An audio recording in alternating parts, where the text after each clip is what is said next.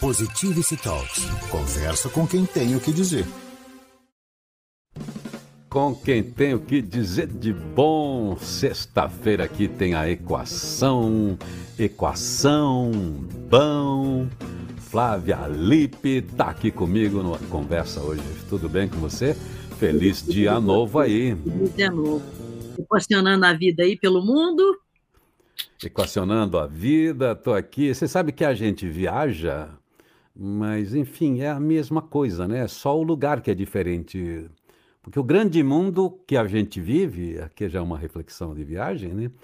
É o mundo interno da gente. Né? O meu grande mundo é estar onde eu reconheço e onde as pessoas me reconhecem. Então, a parte da minha experiência dessa fase aqui, que eu estou até escrevendo para fazer parte do, do Futurabilidade, como não morrer antes de morrer, é isso. Porque se eu entro no metrô, aí, em São Paulo, né, que é maravilhoso o metrô, e entro no metrô em Londres, a minha leitura das pessoas que estão no metrô de São Paulo é diferente da leitura que eu tenho das pessoas que eu tenho no metrô de Londres. Hum. Porque eu, mesmo que não conheça a pessoa de São Paulo, eu sei parte da história dela, porque eu estou aí desde pequenininho, né? Mesmo quando eu olho para a cara de uma delas, eu falo, esse aí é do sul, essa pessoa tem jeitinho de mineira. Então eu vou traçando, então vou reconhecendo as pessoas. Aqui eu tenho um exercício maior. E eu não sou ninguém. Eu também elas olham para mim e falam, dando que vem esse sujeito cabeçudo aí. É interessante essa viagem, né? A gente está, na verdade, eu estou vivendo no mesmo lugar que aí, só estou passeando por uma paisagem diferente, com pessoas e personagens diferentes. Mas enfim, levando, só estou no começo da viagem. A sua vida interna para onde você for, né? É, eu estou vendo essas similaridades aqui, já que entramos nesse assunto, não, não descobrimos ainda sobre o que vamos falar. É claro que eu acordo eu vou para o metrô e alguns horários eu vou para olhar isso, né? Eu sei que as pessoas acordam para trabalhar, eu sei que elas têm as mesmas dores que todas as pessoas têm no mundo, que acordam para trabalhar, que têm uma vida dura, que vão chegar em casa, não vão ter mal vão jantar e já vão dormir em pé, vão dormir sentado na mesa, no sofá, no meio do programa, e no outro dia vão acordar para trabalhar. Essa é a vida ainda operária mesmo nesse século XXI que a gente está. Então, é claro, eu fui investigando qual é a qualidade de vida, qual é a vida dessas pessoas, qual é o sonho, qual é a dor, qual é a espera, qual é a busca, qual é o propósito, do mesmo jeito que aí. Mas são pessoas diferentes que eu é, talvez não conheça totalmente essa, esse script, esse roteiro interno delas. Né? Isso ajuda, inclusive, a gente ampliar o, o nosso olhar sobre o que a gente acha que é a vida, né? É. Porque é, senão a gente vai sempre viajar nas mesmas questões que a gente traz onde a gente vai. Né? E a vantagem de, de realmente poder conviver com pessoas do mundo inteiro é ampliar os horizontes de pensamento e, inclusive, mudar o que se pensa, né? Sobre o que é o cotidiano, né? É, outro dia a gente estava falando sobre poder, né? Até, até para fechar e ver que, que assunto a gente toca hoje, para não ficar aqui falando de mim e da minha viagem, né? A gente estava falando do poder. Estar aqui, para mim, é, exercer poder nenhum, né? Porque eu Sim. não tenho essa representação do que eu penso que sou estando no meu país, na minha língua, com o status que eu tenho social aí de classe média, sei lá o quê. Eu tô aqui sem poder, né? Poder inclusive limitado pelo aquilo que eu tenho de virtude no Brasil, que é a minha fala, a minha comunicação. Então, quando Sim. eu vou para a rua, eu sou um ser que nem se comunica direito. E quem sou eu sem a comunicação? Então está é, tá sendo uma experiência bastante curiosa. Aliás, por falar em comunicação, é, como é que a gente comunica aquilo que a gente sente, né? Até para tentar aí é, falar de alguma coisa que você sugeriu outro dia na nossa conversa, o medo, né, que a gente tem às vezes de expor aquilo que a gente pensa, aquilo que a gente sente. É, isso, é um, isso é um bom papo, né? Muitas pessoas inibem, né? a sua exposição, né? É, por medo, devo falar? O que, que, é esse medo que a gente tem de expor o que a gente pensa, o que a gente sente, hein? É, bom, você sabe que eu sou apaixonada pela comunicação pacífica, né? Pela comunicação não violenta, mas comunicação pacífica ela, ela vibra melhor em mim, até pelo, pela construção da, da fala dela. É, a gente pode pode ir por muitos caminhos, né, de por que, que a gente tem medo de falar, né? o que a gente está pensando. Eu acho que a gente pode estar com medo de falar o que a gente está pensando, porque a gente está no lugar errado. Né? E quando tá. você está num lugar que você não que não combina com você, né? Você vai ter medo de falar. É, a gente pode estar num lugar que, mesmo que seja o seu lugar, mas um lugar tóxico, e também vai te, te impedir de falar. E também tem é, o nosso ambiente interno, né? Quando a gente não está preparado, nem maduro o suficiente para falar o que a gente pensa, sem criar um impacto negativo né, no lugar e no outro.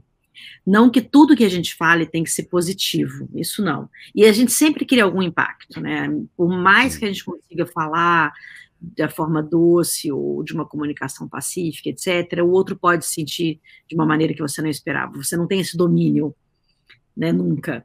Mas você pode ter a gentileza de melhorar essa fala, né? Mas eu penso assim, o medo de falar, ele vai muito além disso tudo que eu estou falando, sabe? Às vezes o medo de falar é, é quase que a não expressão daquilo que você é. Nem, nem é só do seu pensamento, é daquilo que você é, assim, sabe? É, o humano que você é não pode se expressar. Né? E a gente vê isso toda hora, né? Crianças pequenininhas, né? Até os seus oito anos de idade, eu nunca vi é, receber tanto não não põe o pé na parede, não põe a mão aí, não fala desse jeito, é, não grita, não come isso, não come aquilo, é, sabe? E isso eu fico pensando assim, o, o, efeito que isso tem, né? Já tem muitas pesquisas que falam desse efeito do, do exagero, né? É, da negação da expressão do outro, né? E por mais que as pessoas falem, não, a gente está num mundo onde você pode ser quem você quiser, você pode se expressar do jeito que você quiser. Não é verdade. É. Não é verdade. Você não expressa quem você é, você não pode expressar o que você quer. Você está no mainstream ali e você expressa aquilo que a sua timeline está te falando para expressar. Né? E aí você vai ficando com medo de se expressar. E você não consegue encontrar uma, uma, uma forma de expressão. Né? Então, às vezes, você vai para o super exagero de, de, de chamar atenção ou para uma é, um obscuro total de ninguém, de não querer, querer ninguém perto de você, né? Mas você falou uma coisa importante até para a gente depois, no próximo bloco, ir para outro tema, que você falou alguma coisa assim, é saber do seu lugar. Se o lugar é inibidor da sua, da sua expressão. Eu já, eu sou muito curioso, vou ver algumas coisas, é, seja do, do ponto de vista de tradições religiosas, tradição cultural, e tem coisas que eu tenho também na, na, na minha expressão que não representam aquilo. Outro dia eu estava numa manifestação assim, fui ver muito curiosa, muito interessante, muito profunda, muito legal, que era um festival de slam, que é um pessoal de poetas da periferia falando de experiências em poesia, mas tem toda uma atitude, tem todo um discurso, tem todo um manifesto. Então, é periferia, tem, tem a questão racial ali, tem o negro, tem tudo. E eu chego com essa minha. Eu sou branquelo e ainda sou um, um, um cara idoso, né? Então eu, eu, fiquei ali muito curioso, muito interessado e vibrando com aquilo. Depois comecei a pensar, puxa vida, até que ponto eu sou inibidor, até que ponto eu estou sendo expressado nessa poesia, porque ela está falando de povo, está falando de cultura, está falando de opressão, está falando da história, está falando de tudo. E eu falei, nossa, eh, se eu tivesse que falar alguma coisa aqui, eu não tenho o que falar. Eu não tenho o que falar, mas é muito interessante a gente perceber isso, assim, qual é o lugar de falha, olha só, tem uma história que eu me emocionei pra caramba, assim, vendo algumas meninas, assim, fazendo aquela poesia profunda sobre mulher, sobre opressão, sobre tudo. Eu falei, caramba, e tá falando de um povo que eu reconheço, tá falando também de uma história delas, verídica, original. Mas eu falei, não tem um lugar aqui. Mas enfim, reconheci aquilo. Mas, aí, Mas vamos lá. Esse, de, de, esse, continua falando já. lugar aí é, é, um, é uma expressão é, genuína e generosa eu, o que eu estou dizendo de não poder falar é quando você está num lugar que é o contrário, que te oprime ao falar, é porque você pensa algo que eles não concordam. Né? Onde você estava, você não estava sendo oprimido. Você só não. realmente o que não era, você não tinha o que contar sobre aquela experiência, mas você estava ali totalmente participativo nessa, nesse ouvir, né? Era uma opção não falar. Né? Escuta Agora, aí, escuta aí, escuta falar... aí, escuta aí, que não vai, vai, fechar esse bloco aqui, senão depois derruba tá. a gente. Segura aí, daí você continua falando já. Tá. Positivity Talks. Conversa com quem tem o que dizer. Com quem tem o que dizer de bom. E a gente está falando aqui quando a gente tem o que dizer, mas não tem ninguém para ouvir, ou que a gente quer falar e ninguém deixa a gente falar, ou a gente quer falar e tem medo do que a gente vai falar. Eu estava contando para você da, dessa experiência né, que, que eu vivi num lugar que não era do meu discurso, eu me via representado ali, com, mas, mas enfim, era bonita, era bacana, e eu fiquei pensando até que ponto eu poderia ser inibidor. Eu sou um intruso ali eu fico pensando naquelas coisas, sabe, assim, culturais que eu acho bonitas, né? Mas tem gente que critica. O Elvis, branco, loiro, né? É, tinge o cabelo de preto por causa da mãe. Aí é, é uma coisa, mas ele é, ele é atraído pela música, pela dança, pelo movimento, então ele se enfia na, na, no, no culto gospel, ele se enfia onde os negros dançam, e é dali que ele mistura, daí que ele traz. É o branco, sim, ele traz a cultura do negro, ele traz aquilo na voz. Mas ele não era de lá, mas ele foi de lá e trouxe o melhor e fez uma história. E às vezes a gente vê discussões aí por uma questão de apropriação cultural, você, o que, que é isso? Mas enfim, a gente está todo momento transitando por lugares, e a gente adora a diversidade, né? Onde a gente fala, poxa vida, aqui eu não tenho o que contar, aqui eu tenho que ouvir. Isso que a gente tem que aprender. E ao mesmo tempo, você está chamando a atenção, que é a coisa terrível, é quando você tem o que falar, não te deixam falar. E pior, aí eu quero perguntar para você, Flávia, quando eu tenho que falar e tenho medo de falar, onde é que está esse medo de, de me expressar, hein? Eu não acho que o medo de falar, ele está no que não te deixam falar. Acho que isso é interno. Né? Assim, tá. Você ter medo de falar não tem a ver com, com o que as pessoas estão dizendo para você. Claro, igual falei, às vezes você está com medo de falar porque você está num lugar que, que não é o lugar que você deveria estar. Então você vai ficar com medo de falar, entende? Você vai ficar com medo de falar sobre qualquer assunto, inclusive, né? De, de alguma coisa que você disser ali, né? Se você, se alguns lugares são extremamente, extremamente opressores ou têm regras muito rígidas, ou você está muito preparado é, para estar nesses lugares, ou então não esteja, senão você vai ter medo de falar mesmo. Mas eu acho que o, que, eu, o que eu queria falar do medo de falar, é, do medo de se expressar, é, é muito mais íntimo do que social, religioso, político, cultural. É Bom. íntimo mesmo, entende? Assim, você pode estar com o seu marido e ter medo de falar o que você pensa. Eu acho que esses fantasmas que a gente tem interno é, são muito maiores do que qualquer ambiente externo, sabe? Era nisso que eu queria chegar. Ah, é... Muito bom eu entrar nessa intimidade, porque começa aí, né?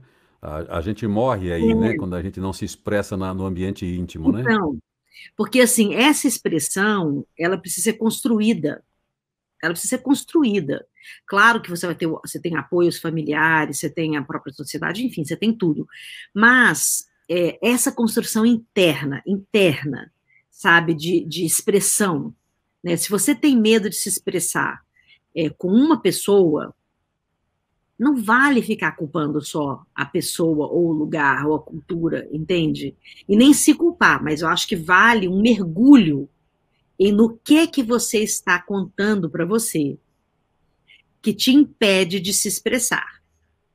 Porque você pode estar tá contando uma, um monte de mentira para você, e aí na hora que você vai se expressar, aquilo não é verdadeiro, ele não é genuíno. Então, você tem medo de se expressar, porque você sabe também que às vezes aquilo não vai não é aquilo, né? Aquilo não é aquilo. Né? Então, acho que se a gente entrar nessa intimidade, eu tenho medo de falar ou eu tenho medo de me expressar, é o primeiro ponto de reconhecimento do que, que você pensa de verdade.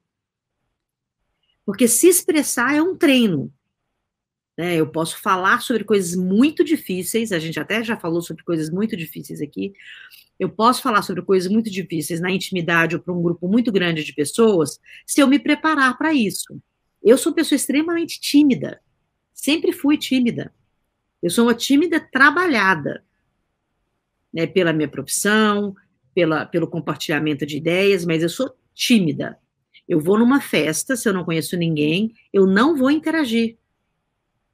Eu vou ficar procurando uma pessoa que eu conheço para começar a minha interação com aquele lugar que eu estou. Porque eu sou tímida. mas eu não tenho medo de me expressar, entende? Então, acho que esse entendimento, o que, que é a sua personalidade, o que, que você pensa e o que, que você quer expressar a partir disso, é muito interno. É uma descoberta profunda de quem é você. É, você falou aí, aí a gente volta para o autoconhecimento também uhum. é, e falar da verdade, né? Na dúvida, sempre fale a verdade ou esteja verdadeiro e íntegro, né? A, a gente é. realmente não consegue sustentar uma fantasia sobre a gente. Eu não posso criar um personagem que eu não sustente, senão ele vai ruir. Exceto esses profissionais que dão golpes por aí, que a gente fica, é. fica sabendo, porque eles são atores fantástico, eles sabem lidar com as fragilidades do outro na comunicação, enfim, tem todo um.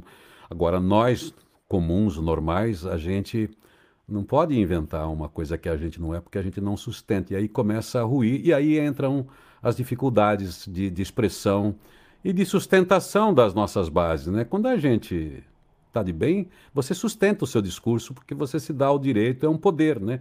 É um poder interno seu e respeito a si mesmo, né? É, eu, eu, assim, meus pais são idosos, né, já são produtivos, trabalham, né, e eu conheço muita gente, tenho amigos, assim, com 85, 86, 87 anos, são mais velhos do que eu, e eu percebo que tem uma, uma sutileza no falar o que pensa, mas não tem um impedimento, você entende? Ele, eles, é, eles são mais fortes, eu acho, nesse sentido que nós, é, de saber exatamente o que eles viveram e, e conseguir retribuir a vida, né, esses pensamentos da vivência real, né? E eu toda vez eu fico pensando assim, eu acho que até uma conversa que a gente deveria ter um dia, né, sobre etarismo, e eu, às vezes eu fico pensando assim, é, o poder que a gente falou já de poder, né, em algum programa aí, o poder que algumas pessoas têm pela idade de achar que sabe mais do que o outro pela idade também. Né? Então, é. de uma forma geral, é o inverso, né? É o mais jovem que fala, você não sabe de nada, não é da sua época. É. Né? É, e, e aí eu fico pensando, essa expressão de ter medo do que, do que pensa, ela vem de toda essa construção também.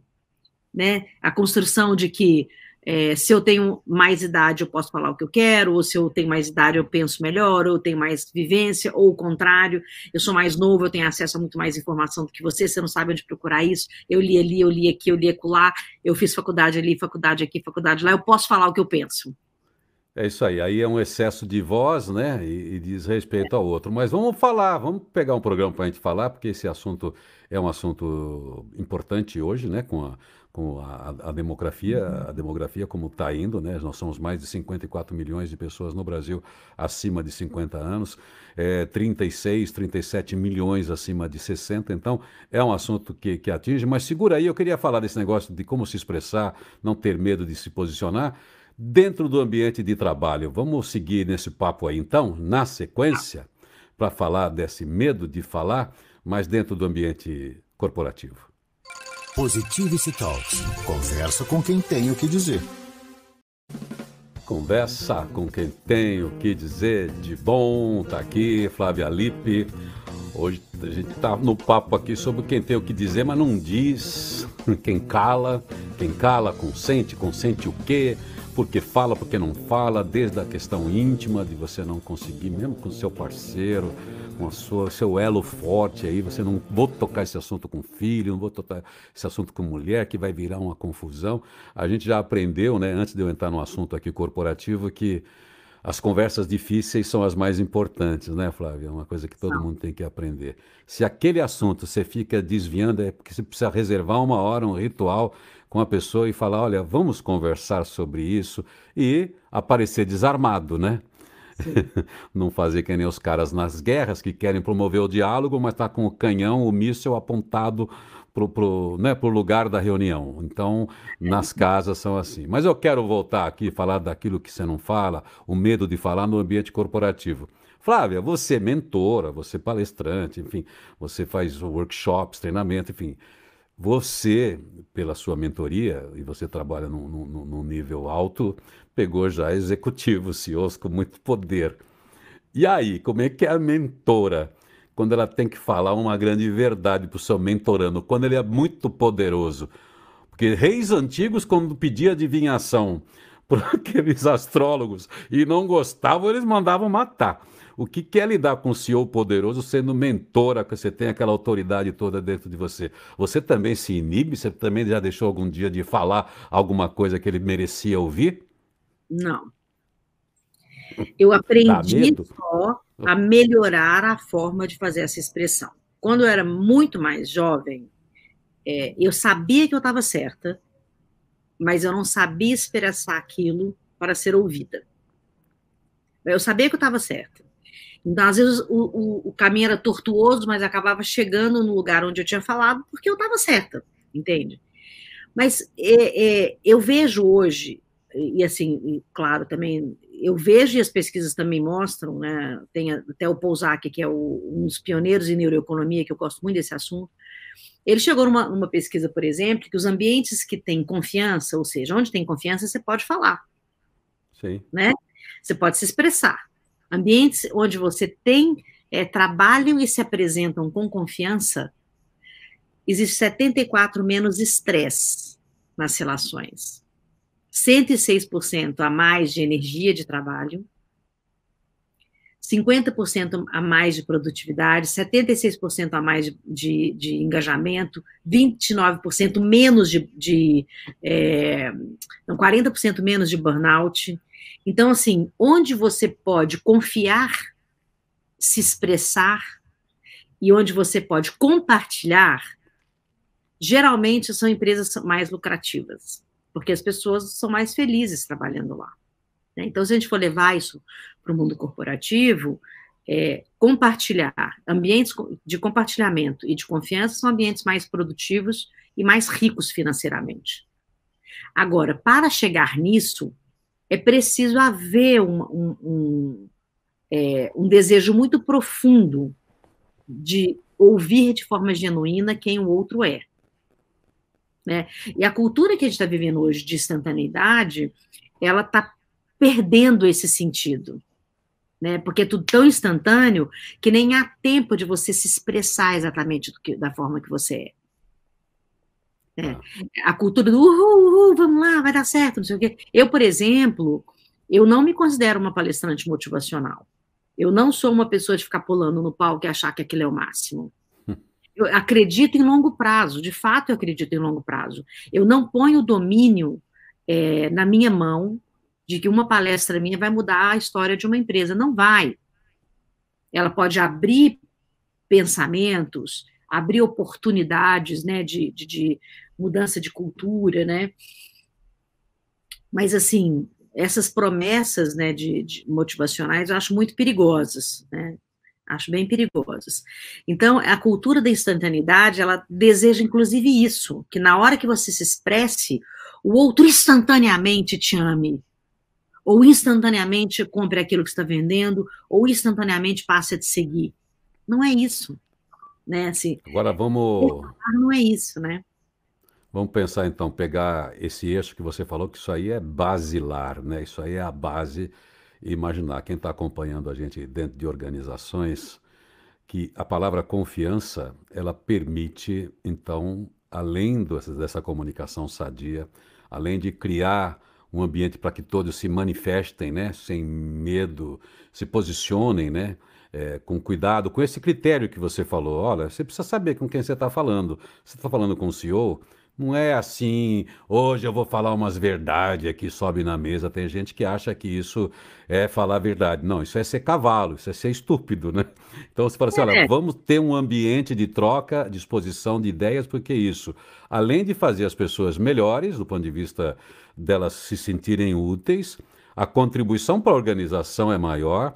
É, você não inibe, por exemplo, alguém que talvez tenha alguma coisa para falar importante e às vezes nem está na cadeia de decisão, mas se é, você tiver um ambiente de confiança, você colhe informações de todos os lados, então você tem uma empresa sadia, ninguém fica com medo de dizer as coisas e não fica dizendo também nos corredores, porque tudo é um convite para que seja colocado para o conjunto, para uma colaboração. E essa é uma solução importante que todas as empresas que você já entrou hoje, até hoje, e que eu entrei até hoje, e vou até essa semana mesmo eu fiz uma palestra sobre comunicação corporativa. Todos os lugares o problema, você fala, onde é que está o problema? Onde é que começa? A comunicação. A empresa é Sim. é boa, produto bom, os caras têm perfil bom, qualidade boa, mas a comunicação faz tudo dançar. E aí talvez esteja uma das, uma das fórmulas para a gente criar esse ambiente de confiança, onde se fala, onde se discuta, onde se proponha é. e se resolve, tem as soluções, onde ninguém guarde. É né? A posição e o cargo. A questão é a maturidade para ouvir e a maturidade para falar. Né? E não é maturidade de idade, é o desenvolvimento interno da sua capacidade de se expressar. Né? Claro que quem foi podado na sua expressão desde a infância Sim. vai ter uma dificuldade muito grande de expressão e vai ter que treinar muito, porque senão ele vai espernear para ser ouvido. Né? Quem não é. foi ouvido vai, se vai espernear para ser ouvido. Né? O meu caso, que sou tímida, eu, eu até hoje eu tenho é, situações que eu preciso realmente me preparar para que aquilo tenha um efeito é, assim que eu desejo que ele tenha, né? De eu conseguir interagir, de eu conseguir me expressar, né? Tem algumas pessoas que elas causam uma uma, é, uma sensação muito ruim para mim, que sou tímida, né? Que ficam apontando muito, tirando muito sarro, não sei o quê. Isso é uma coisa que, que me deixa assim um pouco mais receiosa. Né, apesar de eu ser brincalhona, eu dou muita risada e tudo, mas eu sou tímida, né? Eu não sou uma pessoa que expresso a minha vida o tempo inteiro. Né? O tempo todo estou expressando coisas, né? Então, ó, para encerrar esse papo, fala aí, o que, que você tem para falar para mim aí que você nunca teve coragem de falar? Fala aí, desembucha. Fala Olha, logo, pronto. Sabe, é, você vê que linguagem tem... ótima, né? Fala logo, vai falando logo aí. Eu acho que a gente tem uma vantagem, né? É, as nossas conversas gravadas ou ao vivo e que são levadas para o público, são as conversas que a gente tem na nossa intimidade, né, de amigo, de tantos anos. É. A gente não tem a gente não tem necessidade de provar nada um para o outro, né? Então, eu não, não, consigo me lembrar uma coisa que eu não tenho coragem de falar. Até é, quando pessoas... eu tô cansada, eu falo, eu tô achando você tão cansada, Irineu. Até isso eu falo, né? Então, eu acho que isso é a intimidade sem querer que o outro seja aquilo que passa na sua cabeça que seria o melhor para ele. É, outro dia, um, um amigo do, do, condomínio onde eu moro, em, em Cabreúva, né? Ele falou assim: Puxa vida, aqui eu estou sempre com meus amigos, a gente está sempre trocando ideias, né? Eu tenho um grupo de amigos muito legais, a gente fala sobre tudo. E, enfim, ficamos ali sempre em papos interessantes, né? E aí eu, eu descobri que as pessoas queriam estar no papo. Assim, puxa vida, eu queria muito sentar com vocês lá, porque, pô, vocês conversam, porque tem a conversa, aquela farra normal do sábado do pessoal do futebol que só fala aquilo, né? Tem o pessoal assim. Sim. Mas a gente está sempre encontrado, a gente tem que tá papo, falo assim, pô, porque as pessoas gostam de uma conversa boa, né? A gente Sim. aprende numa conversa comum, não estamos falando de Sim. teoria nenhuma, não estamos falando de cátedra nenhuma, estamos consolidando as nossas experiências, né? Trocando ideias com quem está no mesmo mundo que a gente, é isso que vale. Flávia, obrigado. Até semana que vem. E vamos falar sobre idades. Vamos falar vamos, sobre idades. Vamos. vamos. Tchau, tchau. Valeu. Tchau. Positivity Talks. Conversa com quem tem o que dizer.